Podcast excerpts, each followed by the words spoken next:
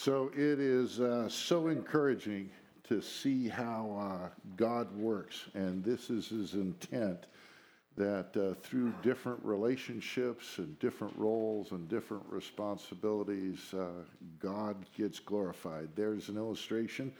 I'm thinking uh, just our band, where you've got uh, different vocalists and different instrumentalists, and how they work together is the way God's designed uh, His church to function. He is determined to glorify Himself. Different roles, different responsibilities, and yet when these things come together, I, I love hearing a solo. I love hearing a solo a cappella. But there's something different when there are different voices singing in harmony. There's a beauty to that, to, to, the, to the different roles. And, and that's the way that God has designed the church to function with these different roles and responsibilities, and yet all working together happily to glorify God. He's designed us to live experiencing and expressing a healthy interdependence. Working together happily is how God intends us to display His love and His grace. Now, we're going to look at a text today where he's going to talk about how some of those roles and responsibilities are divided by gender. It's a text that is going to talk about men and women having complementary roles. Now, as we begin, I'm going to encourage you to stay with me through the whole thing. For those of you who are watching at home on screen, I'm going to encourage you to finish this. Now, this is in our culture particularly a difficult subject, and it is a difficult and complicated text. So, again, if you didn't hear me before, stay with me as we try to uh, work through this. Now, in the text, you're going to see the ESV, the version we've been using here, they are going to jump back and forth between man and woman and husband and wife. If you read this text in most English translations, they're just going to stick with man and woman. I actually prefer that. Now, because we use the ESV, we're sticking with it here today. I don't think Paul in this subject is referencing marriage. I think the principles of marriage are going to apply to what we see here. He deals most specifically with that in Ephesians 5.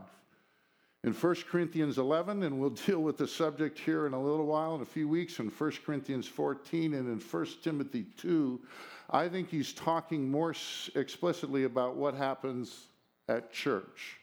So you'll see these translators jump to husband and wife.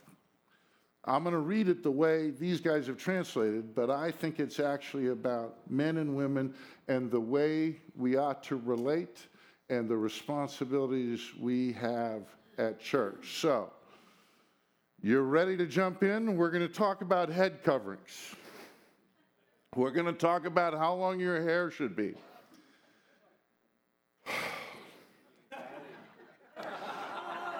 what did you say? I said, you ain't got it. No, I got no head covering, which is going to make me look good for the text. The issue that they're dealing with, particularly in their culture, head coverings and hair length, I don't think are an issue today. We're talking about something that happened 2,000 years ago. So I give you all these precautions before we jump into the text. I don't love that, but nevertheless, let's be careful as we go through and let's read what Paul has to say. Now I commend you because you remember me in everything and maintain the traditions even as I delivered them to you. Pretty positive there, given what he said. Huh, remarkably positive. I think he is being as kind as he could to try and encourage them to listen to a subject that may be difficult for them to hear. Do you hear me being nice to you? I hope so. I'm trying to be nice like I think Paul's trying to be nice here. But I want you to understand that the head of every man is Christ, and the head of a wife or a woman, I'm just going to read wife and husband where they have it right now. Uh, uh, the head of a, a woman uh, is, is a man, or is her husband, as these guys translated, I think, confusing. The head of Christ is God. Every man who prays or prophesies with his head covered uh, dishonors his head. But every wife who prays or prophesies with her head covered dishonors her head, since it is the same as if her head were shaven. For if a wife will not cover her head, then she should cut her hair short. But since it is disgraceful for a wife to cut off her hair or shave her head, let her cover her head. For a man ought not to cover his head, since he is the image and glory of God, but woman is the glory of man. For man was not made from woman, but woman from man. Neither was man created for God, but woman for man. That is why a wife ought to have a symbol of authority on her head because of the angels. Nevertheless, in the Lord, woman is not independent of man, nor man of woman. For as woman was made from man, so man is now born of woman, and all things are from God. Judge for yourselves. Is it proper for a wife to pray to God with her head uncovered? Does not nature itself teach you that if a man wears long hair, it is a disgrace for him? But if a woman has long hair, it is her glory. For her hair is given to her for a covering. If anyone is inclined to be contentious, I hope we'll hear this. We don't want anybody to be contentious. We have no such practice, nor do the churches of God. Father, we're dealing here with a fairly complicated text, I think, just to understand and to interpret. I pray that you would keep us true to what you intend, and I pray that your Spirit would guide us. As we leave here today, Father, I pray there'd be no contentiousness, but grace. Help us as we move forward as a church family to fully reflect your grace and your love. That's our prayer as we listen to what you have said. Again, that's our request, Father. So be with us, be with me. In Jesus' name, amen. So, the problem in Corinth women, men are potentially covering their head. There's a cultural thing going on, and they are, are, are maybe covering their head, and Paul doesn't like what this signifies in their culture. Now, just knowing exactly what's going on here in this first part of chapter 11, what's exactly going on in Corinth, I'm just going to tell you is difficult. As I, I read about seven commentators, they don't all agree. So I'm going to give you my best sense as to what's actually going on. But it could be that men are covering their head and, and this was associated with pagan practice. Now, you remember the big idea as Corinthians is the culture is impacting this church. We're seeing that in this text. There's not a unity, there's not a love and a consideration for one another like there should be. They're just not relating to one another in as full a way as they should. We're still dealing, that's the overarching subject here today, and it's affecting their corporate worship. Next week, we're going to talk about communion. They're messing up communion, but we're in the context right now of what's going on in worship services and that which Paul is saying really isn't appropriate. So, men, I, I think there's a good chance some of them are covering their heads, which Paul's saying they shouldn't do because of what that represents in the pagan culture. We don't treat God the same way and interact with them. Women, on the other hand, are uncovering their head. Now, it could be that it's a veil. Again, what's exactly going on. You know, there are still countries around the world and places where women wearing veil is a sign of modesty. And I think uh, uh, very likely what's going on is you got some of the women here that are not wearing in that culture the appropriate head covering that reflected modesty. They were, uh, they were taking that off and in one sense saying, hey, I'm available. They were communicating things in that culture. Did everybody hear that in that culture? Should I, do I think women should wear head coverings today? What do you think? It doesn't reflect the same thing. If a man wears a hat today, is it a problem for me even at worship service? Johnny Burns, stand up. There you go. Not a problem for me. What those things were reflecting in that culture don't reflect, aren't reflected today. Now, here's the challenge, though, for us as we try to interpret it. Paul's dealing with cultural expressions that aren't relevant for today, and it reflects that they don't have good theology. Paul, while he deals with that cultural problem of, of 2,000 years ago, I believe is giving us theology that transcends the cultural problem of that day. And he has theological principles that apply to more than just that culture. But if women don't wear hats, I have no problem. If men do wear hats, I don't care what long your hair is. Those issues that were a big deal back then, because you all know if I could grow hair, it would be long. Just let me tell you. And I don't think I would be disobeying what Paul says here because he's dealing with cultural expressions of that day that are just not. But while I say that, he's unpacking some theology that I think goes beyond the culture. So Paul's telling us about God's design for his family.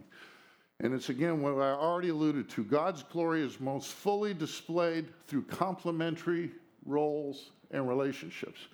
We're going to be talking about some of those gender distinctions today. But I, I want to pause and just say, guys, different roles and responsibilities is how every organization works. Now, when I look at the world, we're not going to apply these principles that Paul's applying here to the church out in the world. I want to be very careful. Paul's not saying those folks out in the world should live with these principles. We're not saying, saying that. But every organization uh, functions that way. Kiwanis, the school system, the, every business, there are different roles and relationships. The Dodgers played last night. Anybody see the game? It was heartbreaking. They've got six more games to come back, but you got players with different roles, and, and then you have coaches, and you have a manager, and then you got folks with all kinds of things, and you got an owner. Guys, different roles and relationships. In that sense, there's nothing unique about the church. And any organization that works well, hopefully they work with this kind of interdependence. However, when we're talking about the church here, we got different roles and responsibilities and authority. And I just want to give one word about different roles, responsibilities, and authority. And Paul's not addressing that directly here. But there is great freedom that comes with accepting our roles and allowing those who God has ordained to have authority to have their authority. Now, we don't talk about that much. We often think about those with more responsibility and the authority that comes with that as sometimes being more important, and Paul's going to make clear that's not the case. For instance, here, I get some say in how we operate as a church. You guys get that as the lead pastor? I'm accountable to the elders. They have responsibility and authority that exceeds mine. I gladly submit to that authority because there is tremendous freedom that comes with not being the guy responsible for this whole church. I believe one day I'm going to stand before God and I'm going to have to explain what I did. But I'm not going to be alone. Those elders are all going to be with me. I don't submit unhappily I submit gratefully that God has put them in authority over me. It gives me great freedom and be able to relax even when I preach sermons on texts like this. I'm not kidding about that. This is not just me, but that submission. So, different roles, responsibilities, and authority. And you maybe saw there where Paul gives us his thesis statement for the paragraph. Man's head is Christ. He's going to say wife's head is husband. I think what he's talking about here, and we're going to pull it apart, stay with me. A woman's head is actually the man. And then Christ's head, and this is really significant Christ's head is God. He gives us three, and he's trying to lay out a principle here of how relationships and how church worship and churches ought to uh, function. Now, I commend you because you remember me in everything and maintain the traditions even as I delivered them to you. But I want you to understand that the head of every man is Christ. He's responsible to submit, to think in everything he does about what glorifies Christ.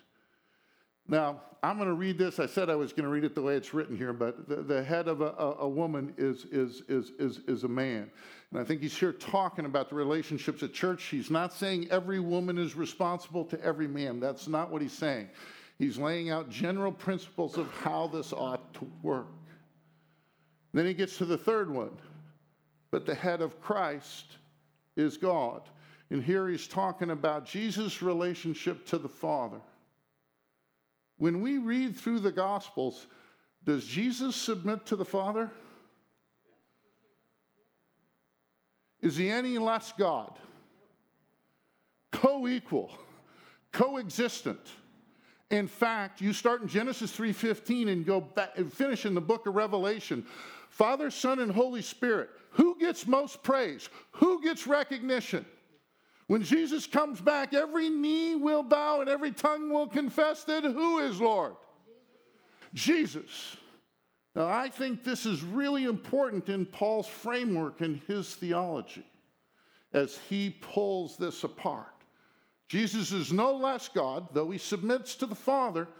He's the guy that gets most the adoration. He's the guy that gets most the praise. Don't miss this. And the principle I think he's trying to promote here is founded in this nature of God. But I want you to understand that the head of every man is Christ, the head of every wife is her husband, and the head of Christ is God. Some today, and it's not an unreasonable position, I don't believe it's the most biblical, but want to suggest that these principles that Paul's applying here apply to this particular context there and don't apply today. It would be easier in our world today if that were true. The problem I have is that Paul is pointing to the character and nature of God as the foundation for this principle. This principle, which he's asking about different roles, complementary roles, different authority, it's rooted in God.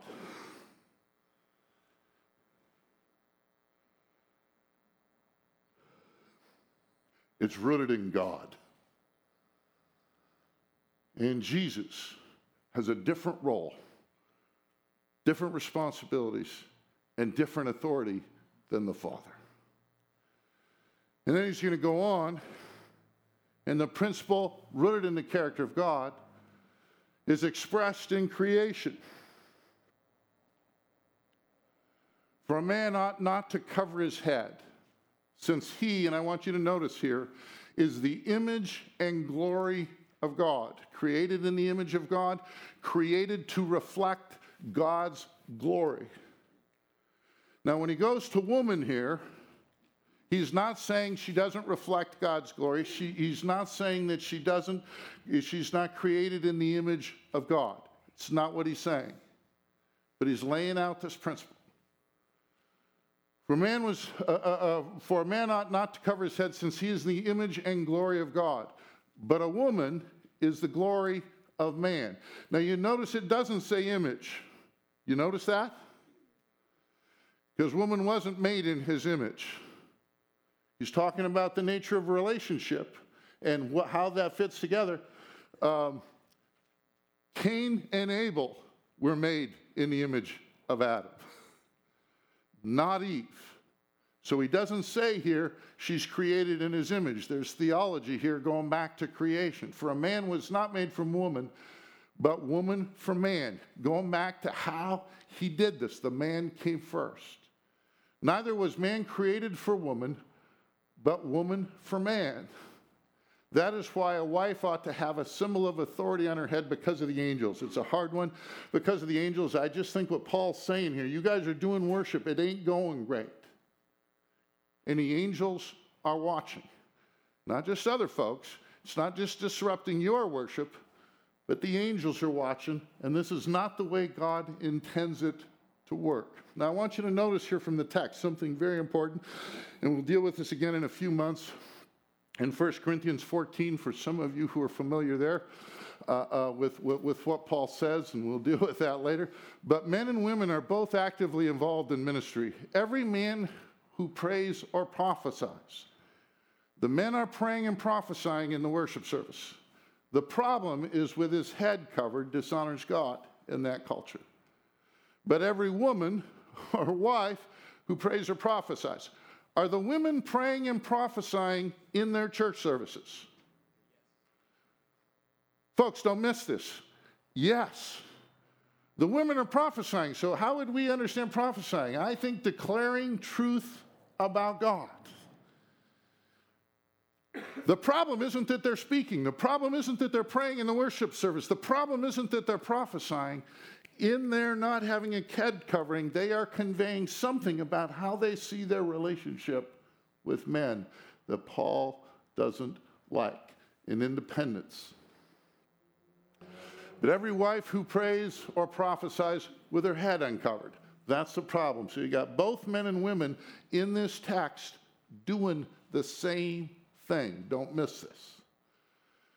Men and women were created with, a, with absolutely no difference in value and worth. I'm going to go back to Jesus is no less valuable than the Father the Holy Spirit. No less valuable. He's essential to this whole thing. Paul now is predicting that with what he said, where are men going to go?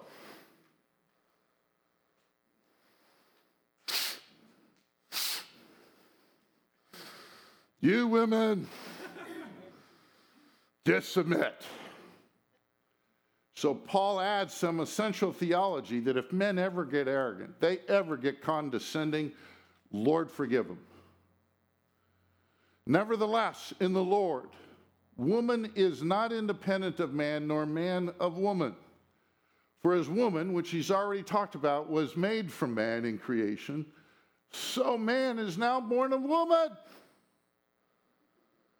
You guys want to diminish women? You wouldn't stinking be here if there weren't a woman.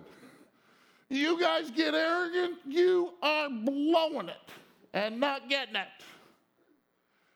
Now, 1 Timothy 2, another place where Paul alludes to church, and I think where he's going to convey these same principles.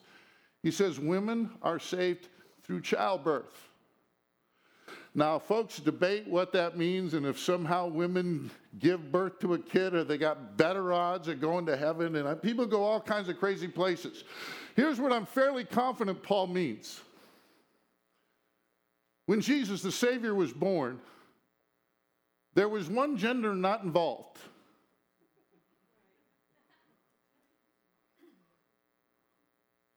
What gender was not involved? I want to hear the men say this. What gender was not involved in the Savior coming into the world? You men, you ever get arrogant and condescending, you are really messing this up. The Savior came into the world through a woman. There ain't salvation for anybody except for Mary. So don't you men mess this up. I'm pretty sure the inflection is what Paul intended if you read this in the Greek. And so, men and women were created to live and work happily and interdependently, to maximize how this thing is supposed to function, and to maximize God's glory. He made principles of division, which I believe apply to marriage and to the church. So, if I can, now he's talking a lot about hair and he's talking a lot about all kinds of stuff in the text that I'm not actually going to work through this morning. And if you have questions, I'd love to visit with you about this stuff. This is not an easy text, if you allow me to use the verb to exegete, to interpret. And it's a difficult one, I think, to accept for many. So, so I'm sitting there this week. Why is this a difficult one to accept? It's absolutely counter to what our culture promotes. And don't hear me suggesting that Paul's suggesting we try to apply this outside of our families and outside of a church. No.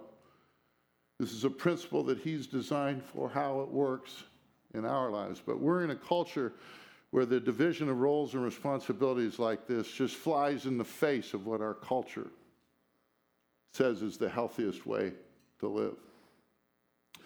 People interpret Scripture. There are some really smart people that will look at this text and other texts and interpret it differently. Now, do you think I think they're interpreting it more accurately? But heck, let's have a discussion about that. Let's talk about that. But there are folks that are really smart that don't see these principles there. Again, that pointing to God's nature in creation is a hard one to overcome. Women have been diminished, taken advantage of, and abused for most of history.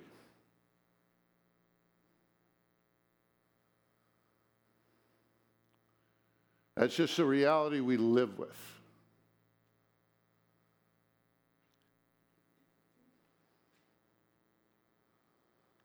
Should not be. I think texts like this, some of the texts I've mentioned, have been twisted and misused by men, preachers, to diminish, take advantage of, and abuse women. I'm listening to a podcast right now where it feels like to me a fairly well known pastor goes too far with these teachings. The church is messed up. Some of the things that Paul warns men about doing and having attitudes and behaving in ways, men have messed this up. Distinction in roles leads some to conclude that they have less value or worth. Again, I point to Jesus and the Trinity. I assure you, he has no less value than any member of the Trinity. I submit happily to the elders. I don't think that diminishes my value or worth. For me, it gives me great freedom.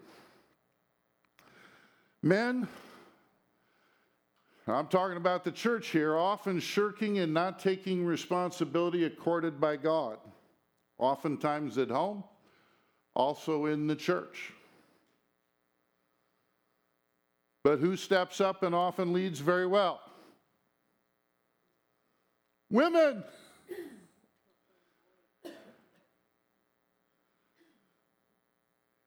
Some of our healthiest ministries around here, I'm going to give you three. Women's Community Bible Study mothers of preschoolers. Our women's ministry. These ministries are running efficiently and effectively. Hard sometimes when you got women leading and doing it well. And sometimes wondering where the men are.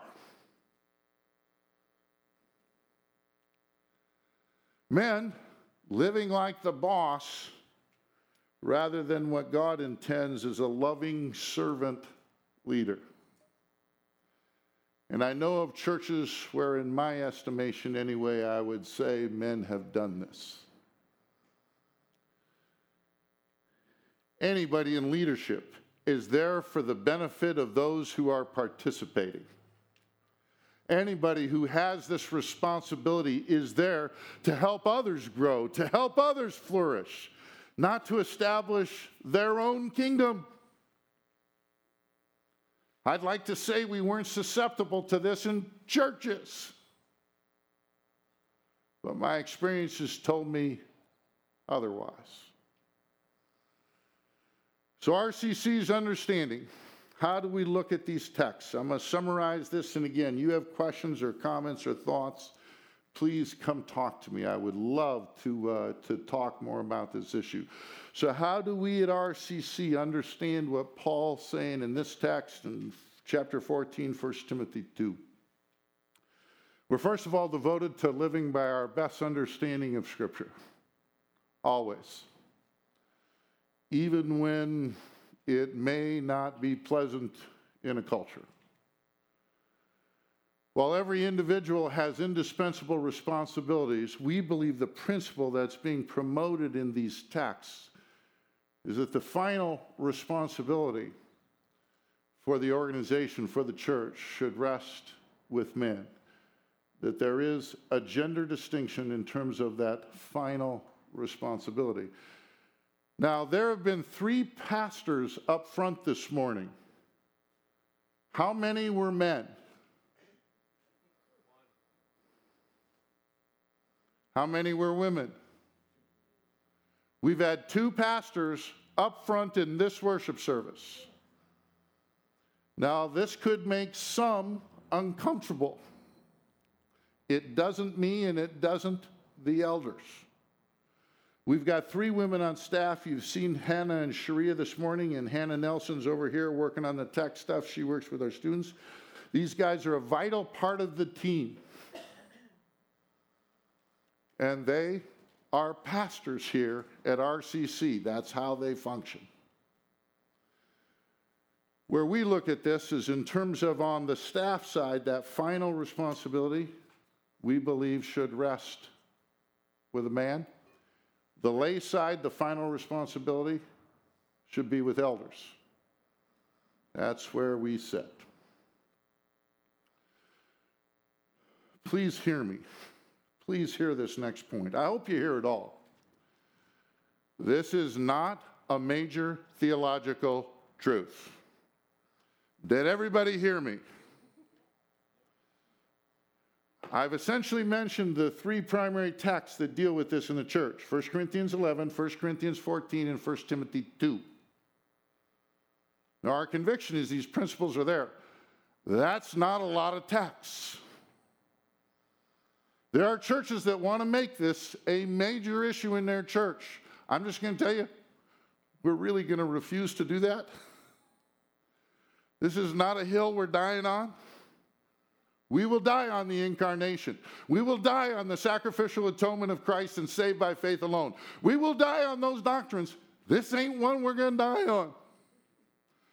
If you can hear me, we're happy to talk about it, but we really don't want to fight about it. This is not a major doctrine in Scripture. But please hear us say we're trying to live by those things that we do believe Scripture teaches, and we're trying to do our best. Here is a major doctrine of Scripture. We are wholeheartedly dedicated to the unity of our church family, the value that each of us has to God and to one another. Everybody, everybody, everybody here is dispens- indispensable. Was just about said dispensable. Everybody, I might be the only dispensable one. Everybody else is. So, so I'm gonna I'm gonna finish by this morning by reading a text. We're dealing with a difficult one this morning, but where we're going to go in several weeks, we're eventually going to get to 1 Corinthians 12, where this idea here is actually promoted. And we do believe this is a big idea. For the body does not consist of one member, but of many. If the foot should say, Because I am not a hand, I do not belong to the body, that would not make it any less part of the body. And if the ear should say, Because I am not an eye, I do not belong to the body, that would make it, it would, that, that would not make it any less a part of the body. If the whole body were an eye, where would be the sense of hearing? If the whole body were an ear, where would be the sense of smell? But as it is, God arranged the members in the body, each one of them as He chose. If all were a single member, where would the body be? As it is, there are many parts and yet one body. The eye cannot say to the hand, I have no need of you, nor again uh, the head to the feet, I have no need of you. On the contrary, the parts of the body that seem to be weaker are indispensable. And on those parts of the body that we think less honorable, we bestow the greater honor, and our unpresentable parts are treated with greater modesty, which our more presentable parts do not require. But God has so composed the body, giving greater honor to the part that lacked it, that there may, may be no division in the body, but that the members may have the same care for one another. If one member suffers, all suffer together. If one member is honored, all rejoice together. Father, we are living in a broken world, and we are doing our best to follow you, to see you, and to reflect your glory, your grace, your love. It is not easy. We're different folks with different perspectives and different backgrounds, but we are united. We are one in your Holy Spirit. And our prayer, my prayer, Father, is that you will continue to unite us, that you won't allow anything to divide us, that you'll keep us focused on yourself, that you'll keep us thinking about the perspectives of others more than ourselves. Father, we want to grow in our enthusiasm, in our faith, in our love, and our joy in you. And we want to express that more and more fully. So thanks for bringing us together. Thanks for making us a body. Thanks for making us one in Jesus. May Jesus always be the focal point of our minds and the centerpiece of our hearts. Father, may we reflect Jesus in our thinking, in our attitudes, in our speech, in our treatment of others. And particularly, Father, for those that we know that don't love you, make us instruments of grace in their lives. May they see the power of your death and resurrection. That's our prayer.